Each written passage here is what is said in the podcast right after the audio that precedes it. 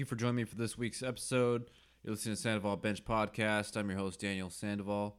Uh, so, for this week's episode, we're going to talk obviously about uh, NBA playoffs, uh, you know, talk about the Western and Eastern Conference finals coming up, or they just started actually. Uh, both of those are now in uh, game two of the series.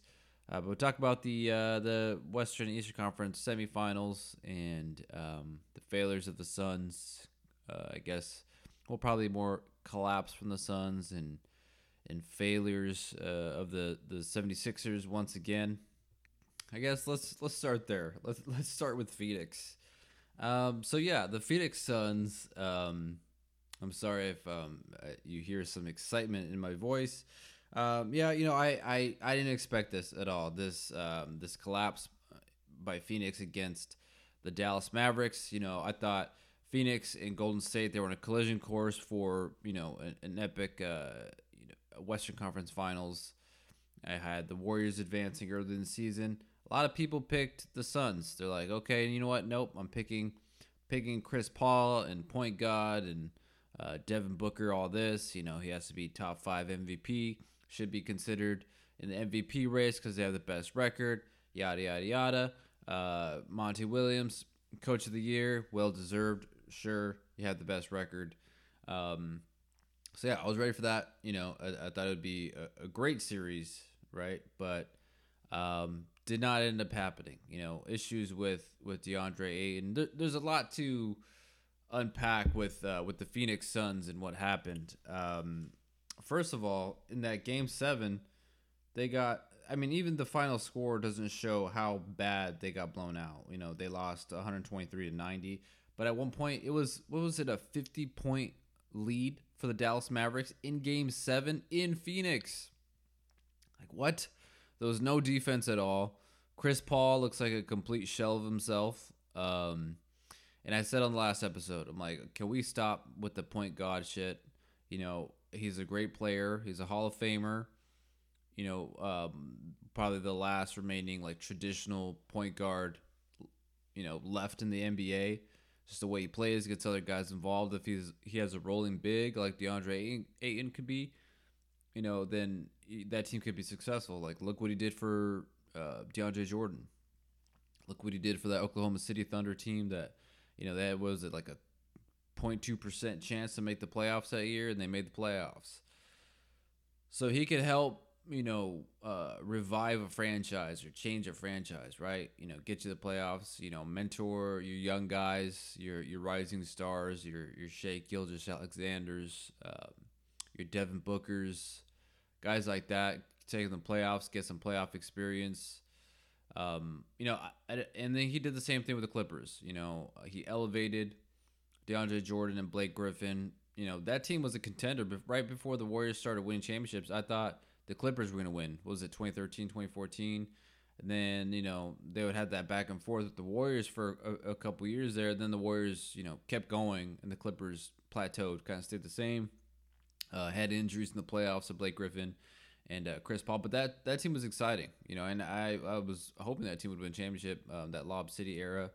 Um, they were fun to watch, and um, but yeah, they just didn't get done. He got injured, or you know they had again playoff collapses when uh, Chris Paul's teams the playoffs they're up 2-0. Um, you know he has several losses on his resume after leading 2-0. You know, I guess most recently against the Dallas Mavericks, and even before that against the Milwaukee Bucks in the finals. So this is this is a there's a track record of this, you know, of, of this in his in his uh, history in the league.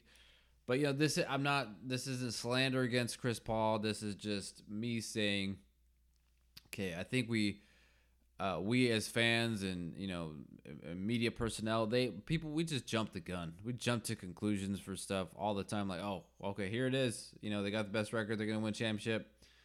Uh, we got the point guard. Um, you know, Chris Paul is oh, how does he do it? He's 37 years old now.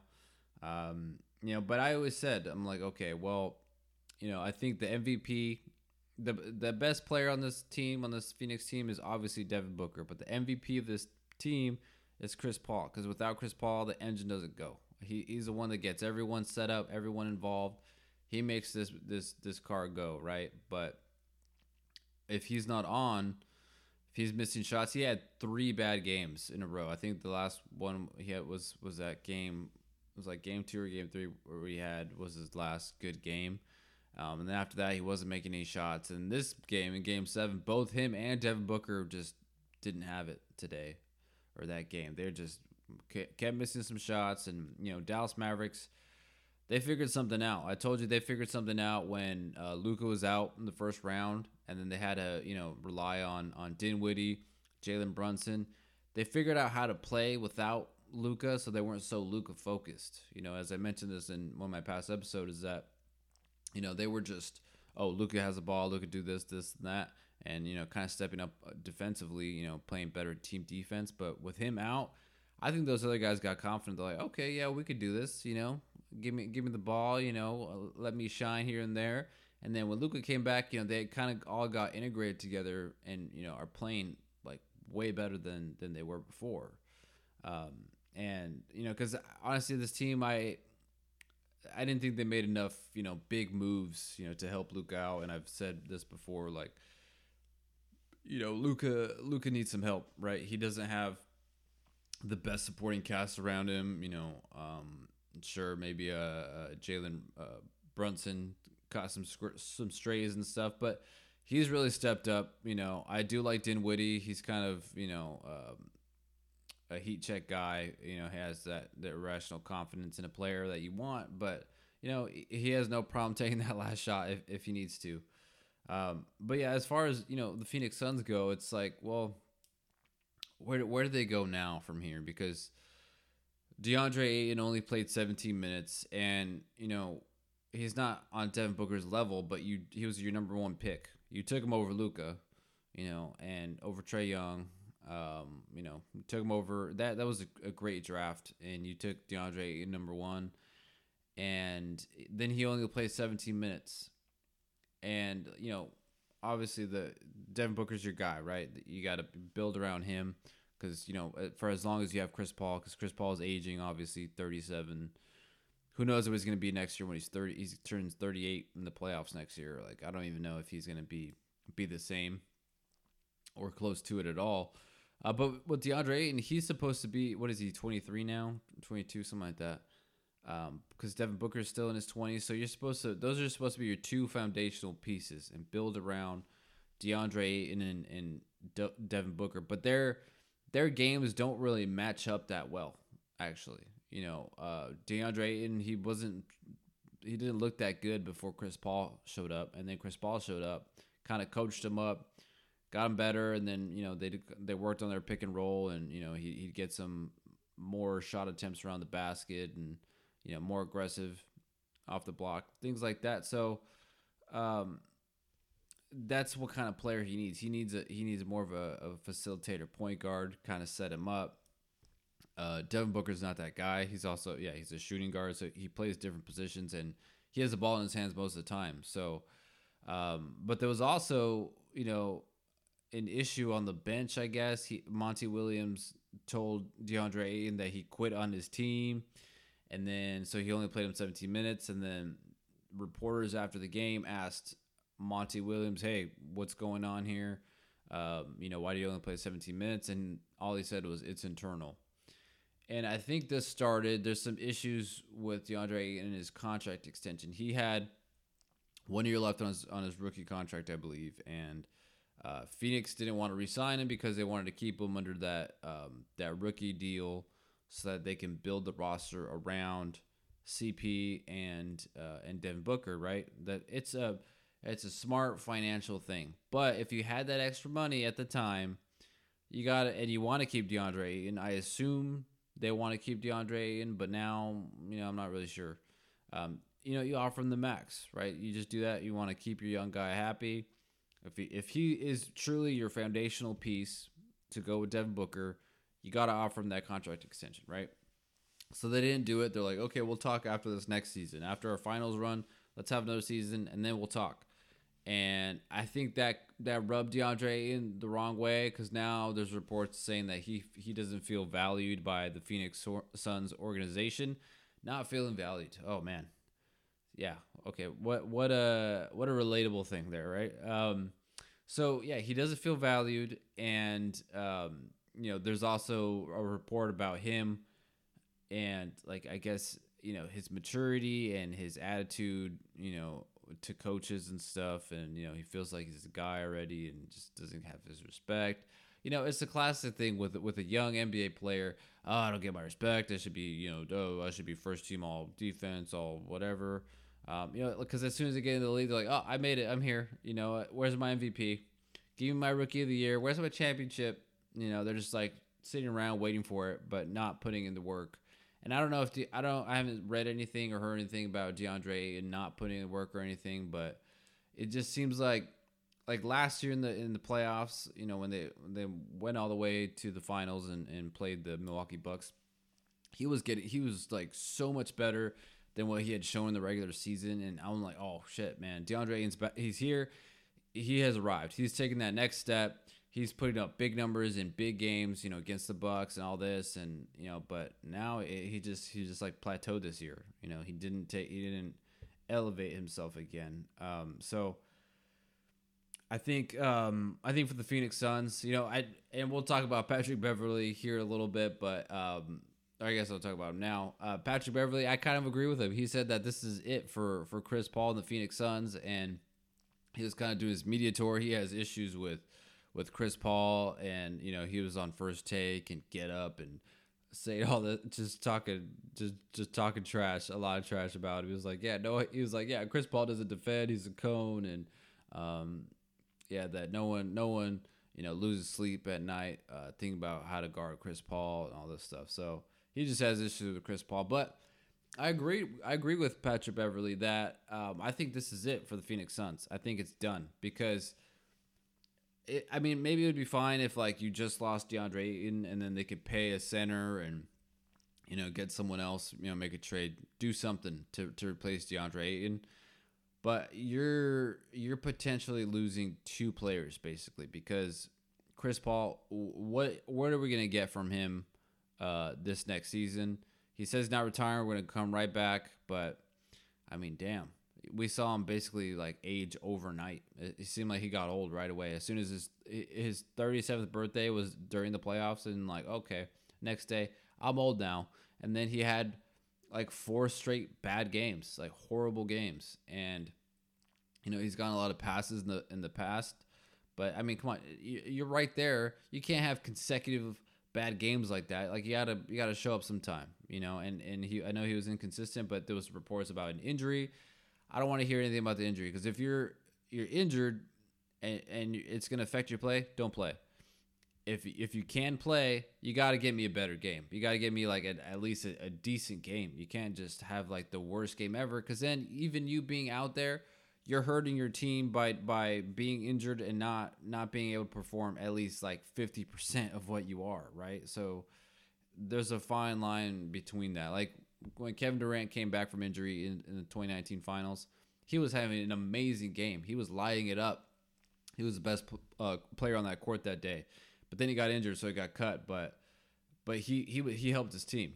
You know, he kept him in that game, and then you know Klay Thompson was carrying him there too, and then they got he got injured, and then whatever they lost it. But you know they would have won if uh, Klay Tom even just if Klay Thompson was was healthy. I, I still stand by that. But um, yeah, so you're potentially losing Chris Paul and DeAndre Ayton. He's there's no way he's staying after Game Seven in the NBA playoffs, uh, your biggest game of the season, and he only played 17 minutes. There's no way DeAndre Ayton is staying with the Phoenix Suns. He's going to test uh, free agency and he's going to get a max contract somewhere. You know, um, I don't know, I don't know where, but uh, there's a lot of a lot of teams would be like, okay, let's try him out. Maybe the Pistons, you know, they got a bunch of other young guys there, and they could throw him in there. Um, maybe Dallas, you just add DeAndre in there. Um, you know, there's a lot. Of, maybe Charlotte, they could use him. there's a lot of teams that could that could use a guy like DeAndre Ayton, and they'll they'll throw the bag at him. They don't care. Um, but yeah, so if Phoenix, you know, Chris Paul's not what he was this past year, you know, because they, they had the best record, you know, they and they were they were running uh, other teams off the floor. You know, they were they had they were so in sync and and, and and such a cohesive unit, like they looked unstoppable. But yeah, Phoenix. If you if you lose, you're gonna lose DeAndre Ayton, and who knows what Chris Paul is, and then you just have a bunch of role players around Devin Booker, and we've seen Devin Booker try to lead te- a team with just role players. He's not. Um, I, I just I can't have. He's not top fifteen player for me, top fifteen or top ten, because you know as I mentioned with Jayson Tatum, Jayson Tatum was there. He was in the same area with De- Devin Booker for me because they're they just seem more like stat guys and they had to rely on help from other guys, but they didn't elevate. Like you got them on your team, you're not gonna be able to you know put the team on their backs and they're not gonna you know win you a series. You know I, I just didn't believe that in both of them, and I felt like Jaylen Brown and Jayson they needed each other more than them able to uh, you know lead a team on their own. Um, but Jayson Tatum, he has elevated himself this play this postseason, like what he did with the Nets, and now what he's what he's doing now, um, because he's elevating his teammates and he's making other guys better. I don't know. I haven't seen Devin Booker make other guys better. I've seen Chris Paul make other guys on the Phoenix Suns better, but I, haven't seen Devin Booker do that. And I've seen Chris Paul make Devin Booker better, but I haven't seen Devin Booker make Chris Paul better. So I don't even I don't see them you know going deep in the play. They could probably make the playoffs. You know, uh, Devin Booker could put up some big numbers, but I just I don't see them um, you know winning a championship just with that team uh, currently constructed without DeAndre Ayton, even if you you pay somebody else. So. Um, not sure where the Suns go from here. Maybe you can try to do like a sign and trade or something with DeAndre and try to get something in return for that for that asset that you have, and don't just let them walk, you know, freely from uh, free agency. Um, but yeah, Dallas uh, figured out. We'll talk about them uh, uh, in their matchup against the Warriors here in a little bit. Uh, but the Warriors and the Grizzlies, that series finally ended. Um, you know, in, in, six games, I got that one right. Um, but you know, I'm just so happy that one ended. Um, you know, they were just if that went seven, there's gonna be more and more injuries, more Dillon Brooks crap pushing, uh, pushing Steph Curry down. You know, from the back. You know, breaking uh, Gary Payton's elbow, but who he he might be back for the for the NBA Finals actually if they make it that far. But um, yeah, just tired of Memphis. You know, they played well without Ja Morant. Um, but you know they were just trying to just trying to muck the game up, try to get more physical. Um, it didn't work. You know the Warriors can play physical too, right? Um, game six, Klay is real. What do you have? Thirty points. He had seven three pointers. Um, you know he, we saw Game Six Klay most famously against uh, Oklahoma City when they were down. Um, you know they needed to keep winning. They were, were they down three one that series and came back and won that that series. That was an amazing series in 2016. Um, and then 2019, uh, Game Six Klay against uh, the Toronto Raptors. Um, they had a he had a great game, but then then he got injured that game. But um, yeah, this one he was hitting his shots. He was he was on it, and um, you couldn't stop him at all, right? And for for Memphis, this is you know this is just uh, another feather in your cap you could do. You could put there for you know another learning experience. You have more playoff experience. You know you're just gonna get better together. Um, they have I don't I don't know how long it could last though because they have to pay some guys, you know, because uh, most of these guys are young on rookie deals or on, on cheaper contracts too. So um, some of these guys are gonna want to get paid. So I, I don't know who they're gonna be able to keep or or how that's gonna go. But you know you have to keep Ja Morant. You have to keep uh, Jaren Jackson Jr. I guess I'm not the biggest fan of him, but he seems to fit in that uh, Memphis system. You got to keep Desmond Bane. I guess you keep uh, Dillon Brooks. He's like an identity piece for you. Um, but yeah, you know, I, am glad it ended. Um, there seems to be some serious rivalry there with um, with Memphis and Golden State. I wanted Andre Iguodala to play, but you know he's been out for like six months. It seems like because remember when he had originally gotten traded to uh, to Memphis and then he refused to play for Memphis, and then all the all the younger guys hated Andre Iguodala because like, oh yeah, we're we're onto something here. We're we're gonna build a championship team, and if he doesn't want to be part of that, whatever, whatever. And it's like at the time, it's like okay, Memphis, like Andre Iguodala is old, man. He was 35 at the time. Like he's like he's 38 now. Like they they that was before they even made the play-in tournament and beat the Warriors. Like they weren't even there yet, right? And so he needed to go to contender. He was like, okay, I want to go somewhere where I can have a chance to win or, or play in big games. So he went to Miami, and you know he just looked like he wasn't even alive in Miami. He looked like he was a zombie out there. But now he's just injured. But uh, but then yeah, so that that's when you know Grizzlies, the Memphis team had their their hatred start for the Warriors. It seemed like, but he wasn't even playing, so it, it didn't even matter. Um, so uh, Milwaukee Bucks, uh, they they lost to um, to the Boston Celtics. They were able to go seven games in that series. This was without Khris Middleton. I still picked him to beat Boston just because Giannis was head and shoulders above the other any other player in that series. Um, and they almost did it without Khris Middleton. He almost put him put him over the top and, and help help them uh, move past the Boston Celtics, who who now you know man defensively they're so good defensively, and you know they all of a sudden they're like a this great team because they were terrible in the first part of the season. I'm just like damn. They, they, I'm like what is Brad Stevens doing? I'm like he needs to blow up the roster. Why did they bring back Al Horford? I was absolutely done with Al Horford because we saw him already in Boston with Kyrie, and that was a train wreck and then he was on other teams. He just like done, and he, I mean he's he's up there, and he's like in his late thirties, I think. And then he goes to OKC. Anyone could have had him, you know. And then Boston's like, hey, let's try this out again. So I was like, okay, this doesn't make sense. I didn't understand the roster construction. I, I feel like they didn't do that good of a job. Ime Udoka, I didn't I didn't really hear enough about him. Um, you know, as far as coaching, I know he was he was with Portland. I'm like, okay, I don't I don't know how this is gonna go. And I thought it was a weird move with Brad Stevens and how um, you know he moves to front office. I'm like, well, did he even want to coach? And then he was he was going to go to uh, Indiana. It was weird, but I, I I understood that they had to make a change because this team, the core has been the same for what like five six years or so, right? And that same core, they and then they added Kyrie and that whole thing, you know, it was a dumpster fire, right? We, we all know that. But they went to the conference finals four years in a row, and they kept running until LeBron, kept running until LeBron, and then LeBron leaves, and then now they have a Giannis problem, and I guess a Miami Heat problem because they, they couldn't get past the Heat also. Like other teams were, they just had the better, the best player, and then they couldn't, they just couldn't get past those teams at all. And then so it seemed like more of a Brad Stevens issue. Like there was something going on internally in the locker room and I said this before. Like there's there's got to be something because this team like there's no reason for them to not have even played in the NBA Finals with these guys that they have. Like they're such a good team and like they play good team defense. You have continuity. Like if if you have the same players over and over, over a certain amount of years and you don't go to the finals like at all. Most most teams will blow that up. They're like, okay, this isn't working. Like you can't have too much continuity because then you get too comfortable you don't challenge each other enough, you know.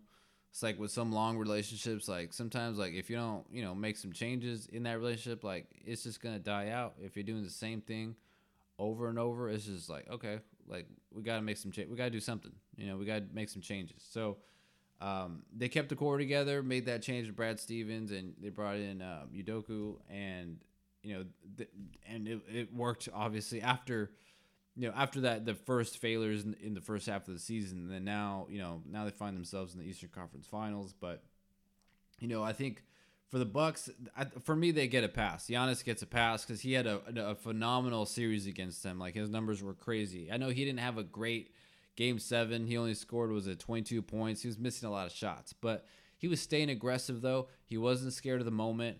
And for me right now, Giannis can do no wrong you know, because he because for, for, what he puts on his on his back for the, that team, and just the kind of motivator he is for those guys, and you know everyone loves him. So you know he could get it past this time because what he did last year in the NBA Finals and the entire playoffs, he completely dominated everyone, and he showed that he's the best player in the NBA, and he showed why. And he's still the best NBA eh, best player in the NBA. But you know my rule though, if whoever wins the Finals MVP wins the championship that year I'll give them the title for the best player that next year. It may sound dumb, but they're the one they're playing against the other best player. They were playing against Giannis, and you know, and and Giannis didn't he didn't get it done right. You feel like it feels like the best player should get it done, but um, but I would still take Giannis over you know anyone right now in the NBA. But you know that could change. Steph Curry wins uh, Finals MVP or whatever, has a, a great series in the finals. He's the best player. Jimmy Butler, he's the best player. Jayson Tatum, he's the best player. Luka, he's the best player. right? And, and you know that uh, for me that makes sense. It's like okay, you're the one who won it. You get that whole summer at least. So, you know you do your media tour. Oh yeah, we got uh, Finals MVP Luka. You know here we go, Jayson Tatum, bring him on out. And you know they do their whole tour. They're you know posting the the pictures with the the trophy. You got your MVP trophy. They're having a good time. So it's like okay, this is the best player. You get the articles, you get the features, the interviews and then you come in the summer like okay so he's the best you know because you're elevated right? People they put you on on a, on a pedestal you're on the podium there like you're number one right? So uh, for me yeah Giannis he he's fine because he got to game seven against uh, an obviously now great Boston Celtics team but he didn't have the second best player. So he was trying to force shots trying to get other guys involved but the only one who could create their own shot on that team is Giannis, right? And uh, and I guess Khris Middleton, but he was out, so and he was going to be back in the Eastern Conference Finals, and and so you had Jrue Holiday forcing up shots, trying to be more aggressive, and that's not Jrue Holiday's Holiday's game at all. But you know, bless his heart, I like Jrue Holiday. He's great defensively. He was so good defensively on Marcus Smart. Like he had this vendetta against him because he felt like he should have been Defensive Player of the Year. So anytime Marcus Smart had the ball, he was just dogging him. He got a couple crucial steals from him in Game Six. Um, and, and in Game Five, he was just good on him defensively. But uh, yeah, I'm gonna give them a pass. Um, and then I wanted to talk about the Philadelphia Sixers. I can't decide for me personally. The best storylines for for team failures this year has been um, the Brooklyn Nets and the 76ers. And for me, it's just like it's just the funniest thing to be like all year long like we're talking I, I even said it here on this podcast I was like the 76ers you know they make a big trade for for some other player you know maybe Bradley Beal or something. You know the way Joel Embiid is playing this year you can he can elevate your team win a championship. This sounds like something I said. And then even with the Brooklyn Nets I kept talking about uh, Kevin Durant's shoe size and how it was over the line last year against the Milwaukee Bucks. And if, it, if he wore his regular uh, shoe size, he would hit that three and the game would have been over. And they probably would have made the finals that year. And then if they won, we'd be having a different conversation right now. So, yeah, but it, that didn't happen. He didn't. His shoe was on the line. Whatever. And and this year, it, both of those situations just blew up in their faces, right? And it's so funny because these teams are so connected, and I love it.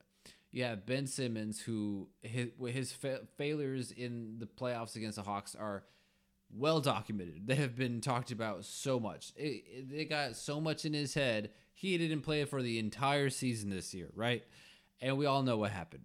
and then uh, so everyone's like, "Oh, we got to trade Ben Simmons. You know, we have this big sleeping giant here on this team. He could help someone today. He's ready to play." We didn't hear anything about his back, right? Nothing. It was like, "Oh, it's all mental. He needs another. He needs a supportive environment to go to." Like, okay.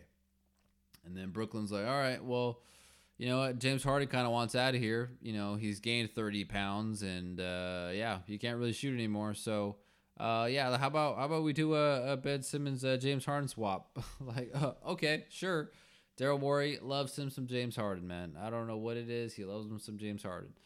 So then, you know, to recap, Ben Simmons goes to Brooklyn. The whole thing with uh, the whole debacle against Boston, and then they're down 3-0. Oh, Ben Simmons is ramping it up. He's gonna play Game Four. You guys are gonna get swept. Why are you gonna put Ben Simmons in that situation? And then Steve Nash tried to deny it. Anyway, he doesn't play. It's bad. Then you have Sean Marks, the GM, talking about, oh, I need people who want to be here, talking about Kyrie Irving and then Ben Simmons. So they have two big problems next year uh, Ben Simmons and Kyrie Irving. And then you just have Kevin Durant, who just wants to play basketball but has no help. And he's obviously having some doubts. Oh, man, I left Steph and Klay. I left Draymond. What am I doing here? You know, this is bad. I don't think they're going to win a championship in Brooklyn at all in just the way that things are going, I think it's just it's going to be one of the worst situations for Kevin Durant ever. He's this to be the worst decisions of his life. Is going to Brooklyn and trusting in Kyrie Irving to be a consistent, reliable person. You know, he, he's never shown that, right? Um, and then the James Harden situation, going to to the Sixers and just on my last episode, part of the title said "Big Game James." Who the hell do you think I was talking about when I said "Big Game James"? I was talking about James Harden. He he was aggressive. He looked like his former self. He looked. It was like look. Like it was 2016. He had 31 points, I think, that day. He had more shot attempts than than uh, Joel Embiid. And I'm like, okay, this is what you need to do for you guys. If if you need, if you continue to do this, you can win the championship. But I just I don't see the consistency from James Harden enough. He'll have one one game like that every what every 10 games or something. He's only had two of those in the playoffs where he scored. Or that's his first one where he scored uh, above 30 points, more than 30 points. The other one, he, the other ones, I think his most was like 22, 21 he needs to be averaging 30 in that series because you can't for Sixers you can't rely heavily on Tobias Harris. You can't Danny Green can't have more than 10 shot attempts. He just can't, right?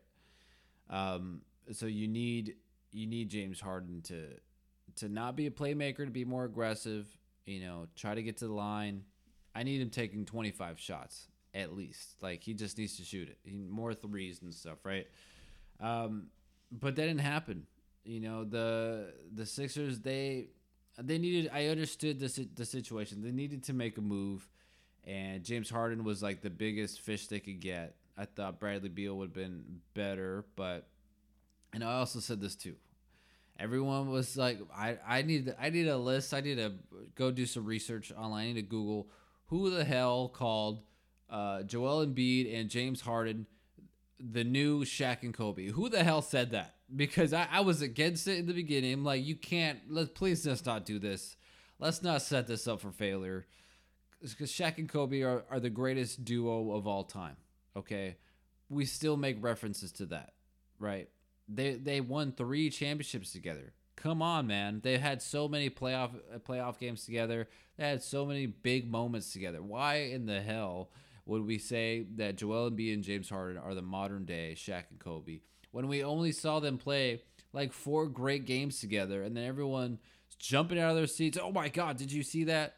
That was Shaq and Kobe. Dude, no, it wasn't. One, James Harden doesn't have the work ethic that Kobe had. He, Kobe was like in amazing shape. James Harden has been gaining weight progressively for like the last five years. He's huge now. If you compare him to what he looked like in OKC or even Houston, he is a massive massive human human being in comparison, and he's just and the cornrows. I don't know what it is about the cornrows or this hair he has right now, but it makes him look like like he's gained more weight. He looks bigger with that hair. Like I think he got to go with the fade or something, so you look like a little a little thinner, a little slimming. Maybe he should wear like some a long like like black Under Armour uh, under his jersey, look a little more slim. I have no idea, but uh, but they need to figure that one out. Um, I feel like Shaq and Embiid comparisons, like okay, sure, with like the modern day, that one makes sense. But the Kobe Harden one is so off, so off. Um, so anyway, yeah, with the game, you know, against Miami, it's a closeout game. You know, you want everyone to be aggressive.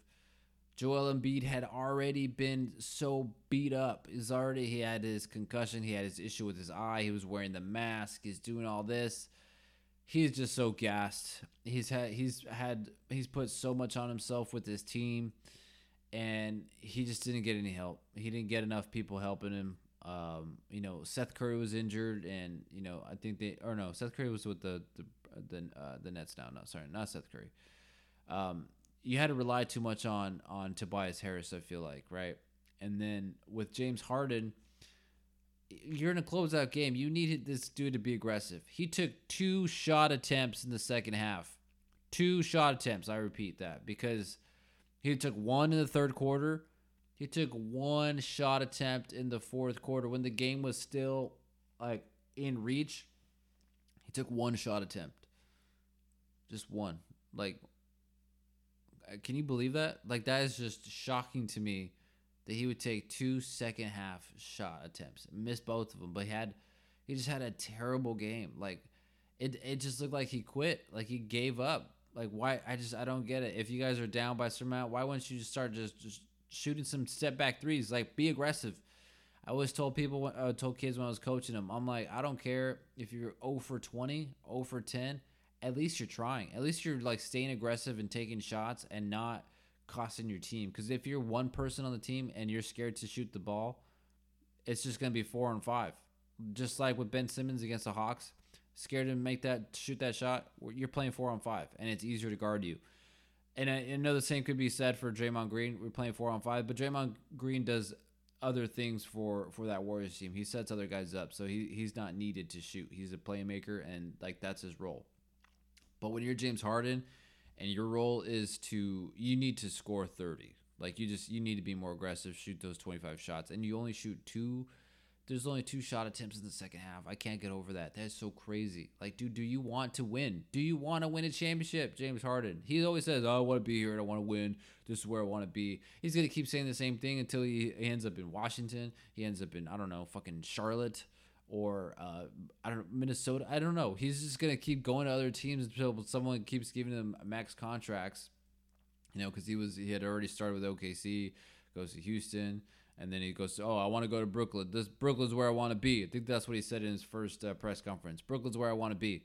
Then he goes to Philly. Philly's where I wanted to be the whole time. Like, okay, dude. Now he's gonna be like, yeah, you know, the Clippers are where I wanted to be all the time. Like, this guy just doesn't make sense to me. I, I don't understand. I don't get what gets what what motivates James Harden besides you know the food and and the clubs, the strippers. Like, I don't think anything in the NBA actually motivates him unless it's like um, getting a max contract. Like he just doesn't want it at all, and I, I just I don't think he's ever gonna win a championship, like ever, because he he doesn't want it enough. Like he's not waking up. He's not doing the Kobe hours. He's not waking up at three in the morning, going to the gym, getting some shots up. He's not investing time and money into his body. He's he probably eats like shit. He looks like he eats like shit because like I mean, come on, he's gained some weight. Um, because I mean, you're supposed to be a tip top shape. You just got you're an athlete. Like take care of your body. You got the money get hire a cook, you know, a chef, and just like stay in shape and work out. But I, he doesn't seem like he, he does that at all. He's he's not the guy. Um, I feel sorry for Joel Embiid because I really like him. He he was just he just didn't have it after a while because he just put so much on himself this whole year. He had an MVP type season. You know, I thought it should have went to Jokic still, but he was right there. You know, and um, definitely should have been that in that top three, and he was. But man, they gotta they gotta do something. And you know what? But you know, for Joel Embiid in his press conferences, his press he's just I love his press conferences after losses because he's not afraid to tell people how he feels. He said about Ben Simmons like he he didn't know yeah, he would take he needs to take that shot or whatever he said about Ben Simmons. Kind of threw him under the bus and that started the whole the whole issue with Ben Simmons. And then what uh, Doc Rivers said like, "Oh, I don't know if we could win with uh, Ben Simmons as our point guard." That's what got him mad that that they did it in front of the media and then they didn't apologize. Well, did you hear what he said about about James Harden? This is why I love this Sixers uh, situation. It's so toxic. I love the uh, the Brooklyn Nets situation. It's so toxic. I just love. I don't know. It's just it makes me laugh. It's so entertaining too. Um, but Joel Embiid, they asked him about James Harden. He's like, "Oh, I thought we were getting the James Harden of you know before from Houston, but I think that guy's long gone, and uh, uh, he's more of a playmaker now. Like, oh my God, he just threw James Harden under the bus, and then it's like, it's like okay. And then uh, James Harden's like, yeah, I want to be here and all this, but, but man, how you, is your best player going to say that about this guy who has like a a, a, a contract offer or not a con- um, he has to opt in to his like forty three million dollar contract, and it seems like he's going to opt in on that because who else is going to pay him forty three million dollars? He's not going to get a max contract like that. I don't think he should, and definitely, I don't think the the Sixers are going to offer him, um, you know, a five year, like a long term contract. I would give him like two years maybe, or like a one and one. Give him a, a, a team option for that second one because I need to know what shape you're going to be in here. How are you going to play at the end of the season? You know, I don't want to see what you're like in the beginning of the season because that's when everything's all good, everything's gravy, right? Uh, but then with Doc Rivers too, like I don't know, he, I like Doc Rivers. He won championship with Boston. You know, he's a, he's a good coach. Um, he has a potential to be great, but there's some times where I just like I get frustrated with like what he does, and, and like then he like stands by stuff like he doubles down on it when some questions is like, oh no, I'm, I'm Doc Rivers. This is this is this is the correct way. Um, like the thing with DeAndre Jordan is like, oh, we're gonna keep playing DeAndre Jordan. Like, dude, why do you have DeAndre Jordan on your team? Like, the dude's done right? Like stop, stop with it. Um, but you know, then the press crowd, they're like pressing him. He's obviously frustrated, you know, with the loss and stuff. And at one point, he said, "Oh, when I got here, no one expected us to do anything." I'm like, are you kidding me? When you got there, wasn't that the team with JJ Redick, Jimmy Butler, Tobias Harris, Joel Embiid, Ben Simmons? You guys were like what third in the East. No one expected you to do anything.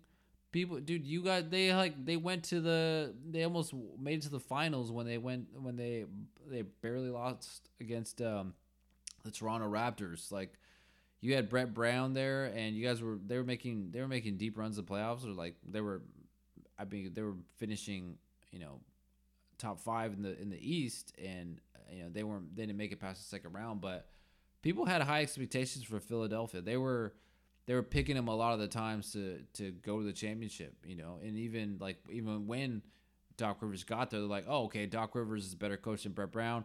They have to win a championship. Like, so I don't know what what Doc Rivers is smoking, where he thinks that no one had expectations for a team that had, you know, one of the best centers in the NBA, uh, one of the best players to build a team around. Like, what are you saying right now?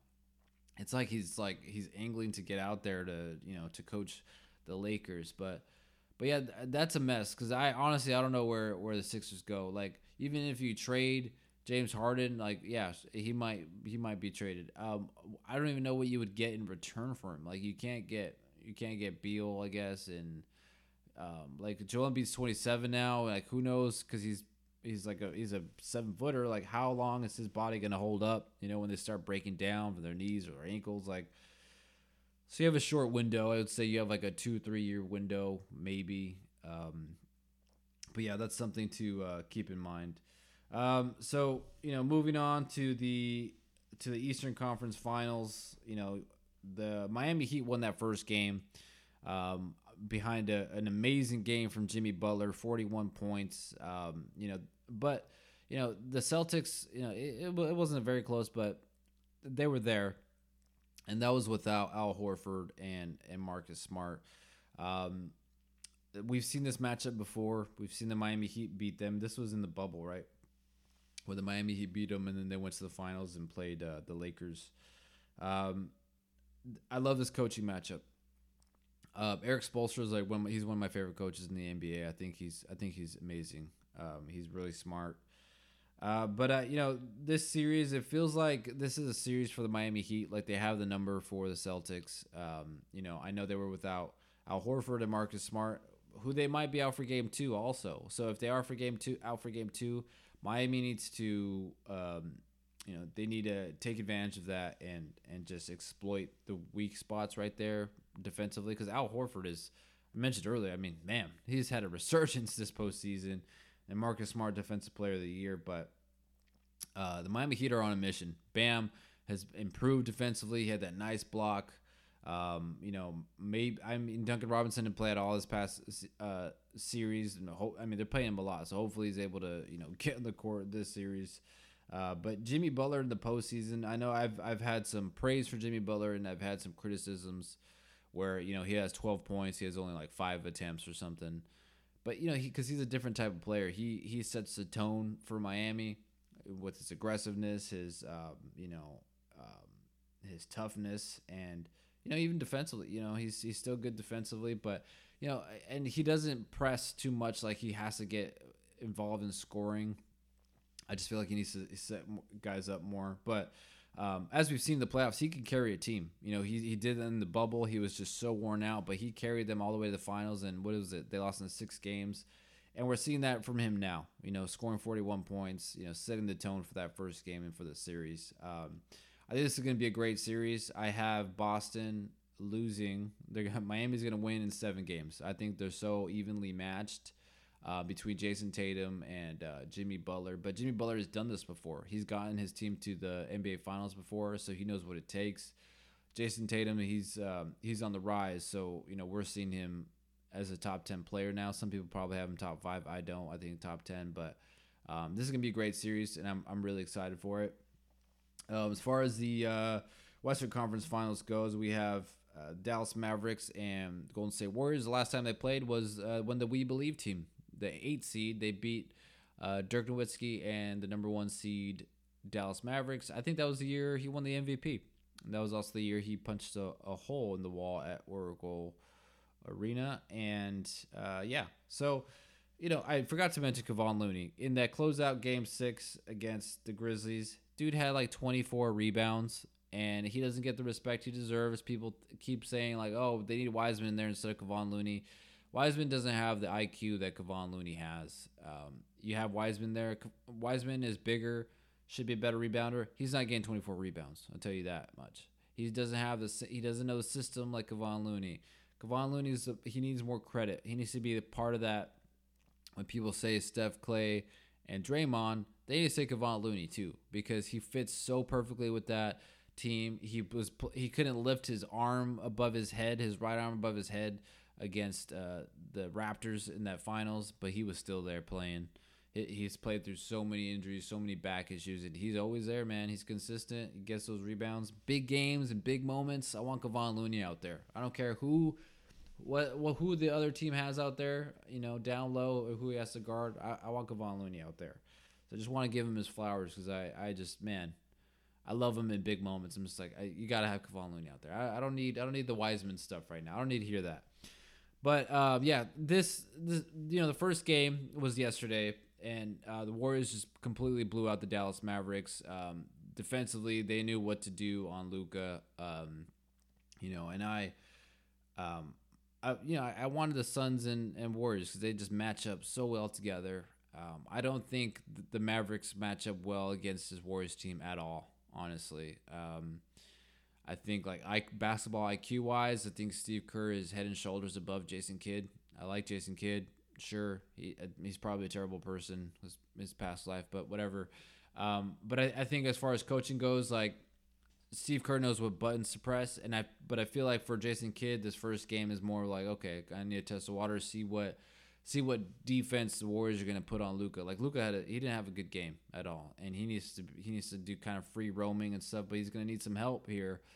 So um, he didn't get it. You know they I mean what was it like one one ten one twelve to like eighty seven something like that. It was just a blowout. Um, so I think the Warriors win this series in five games, um, and I and by the time you know the the Celtics and Heat by the time that like slugfest ends, you know they're gonna be pretty beat up. And then I have um, I still have the Warriors winning, man. Just the way they're playing right now, the way everything's falling into place, the path for the Eastern Conference Finals, the path for the Western Conference Finals.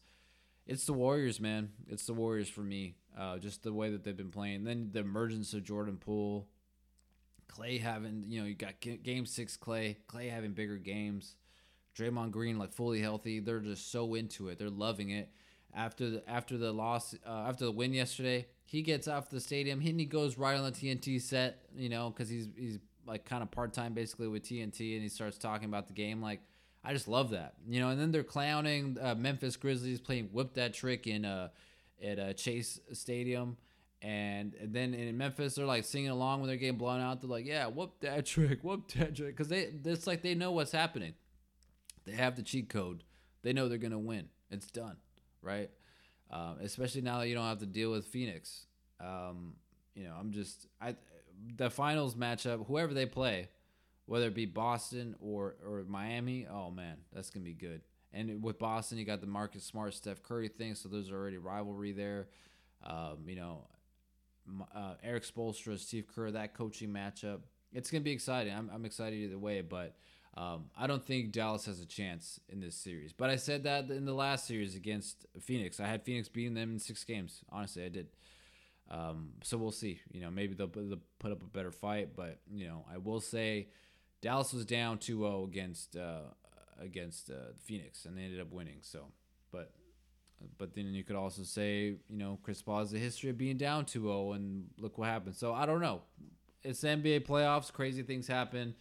Um, it's been it's been amazing so far. Um, so, but uh, yeah, thanks for thanks for listening to me uh, for this episode and, and joining me talk about the NBA playoffs. It's been great. Um, yeah, once once things kind of you know pick up for other sports and other other stories, we'll talk about that. But I've been uh, heavily invested in the NBA playoffs, as you can see. It's been a good run. Um, but uh, yeah, so we'll talk uh, next week. I think I am off. Oh, actually, no. Next week I have my I have my time off that I had requested. Um, I have a week off. It starts on Wednesday, so maybe I'll do a podcast next Wednesday. Okay, I was supposed to go on a trip. I was gonna go to Switzerland. Um, yeah, I was really looking forward to it, but then, you know, my passport. I guess upon arrival there in Switzerland, you're supposed to your passport can't ex- it has to expire within 90 days or something but mine expires 78 days after that so if i didn't know that this was like a rule but you have to get a new one if it's within 90 days which doesn't make sense because when i go there and then when i come home my passport would technically still be current so I, I don't understand it so i didn't i didn't know about that until the end of august august 29th so i tried to expedite my passport do all this stuff i paid like an extra $500 for it um, and then yeah, it's supposed to be here. It was like a five. It was a five week timeline, and now we're like barely in like two and a half weeks. So I don't think I'm gonna get it. So I need to make some some calls to Switzerland, make some cancellation, and get my money back. Um, so I'm pretty bothered by that because I really wanted to go. I've been wanting to go to Switzerland for a long time, and I finally had some time. I had money for it, and but now you know now I'm, I have my PTO still. So now I need to figure out what else I'm gonna do um, or where else I'm going to go. But I, yeah, I still don't have my my passport, so I have to, it would have to be somewhere in the United States. And I'm like, I don't, I don't want to do a, a, U.S. trip, but but that that's that's my personal life. That's what's going on right now. I didn't I didn't plan my trip well enough. I paid for all a bunch of stuff, but my passport thing didn't get situated. So that's where I'm at. I'll have time next week to to do. I'll do a podcast either uh, next Wednesday or Thursday, depending on where my new trip is or where I go now. I don't know. I'm still trying to decide that, but. Uh, anyway, thanks for listening. Hope you're enjoying the podcast. Um, you know, um, tell people about it, whatever. But uh, look forward to our episode next week. So thanks.